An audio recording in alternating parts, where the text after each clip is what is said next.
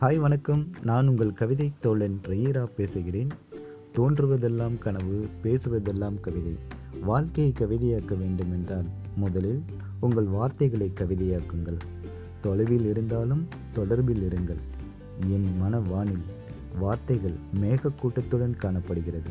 இன்று சரியாக ஒரு சில நிமிடங்களுக்கு பிறகு கனமான கவிதை மலை பொழியும். காத்திருங்கள் நண்பர்களே. நன்றி வணக்கம் இப்படிக்கு உங்கள் கவிதை தோழன் ஈரா.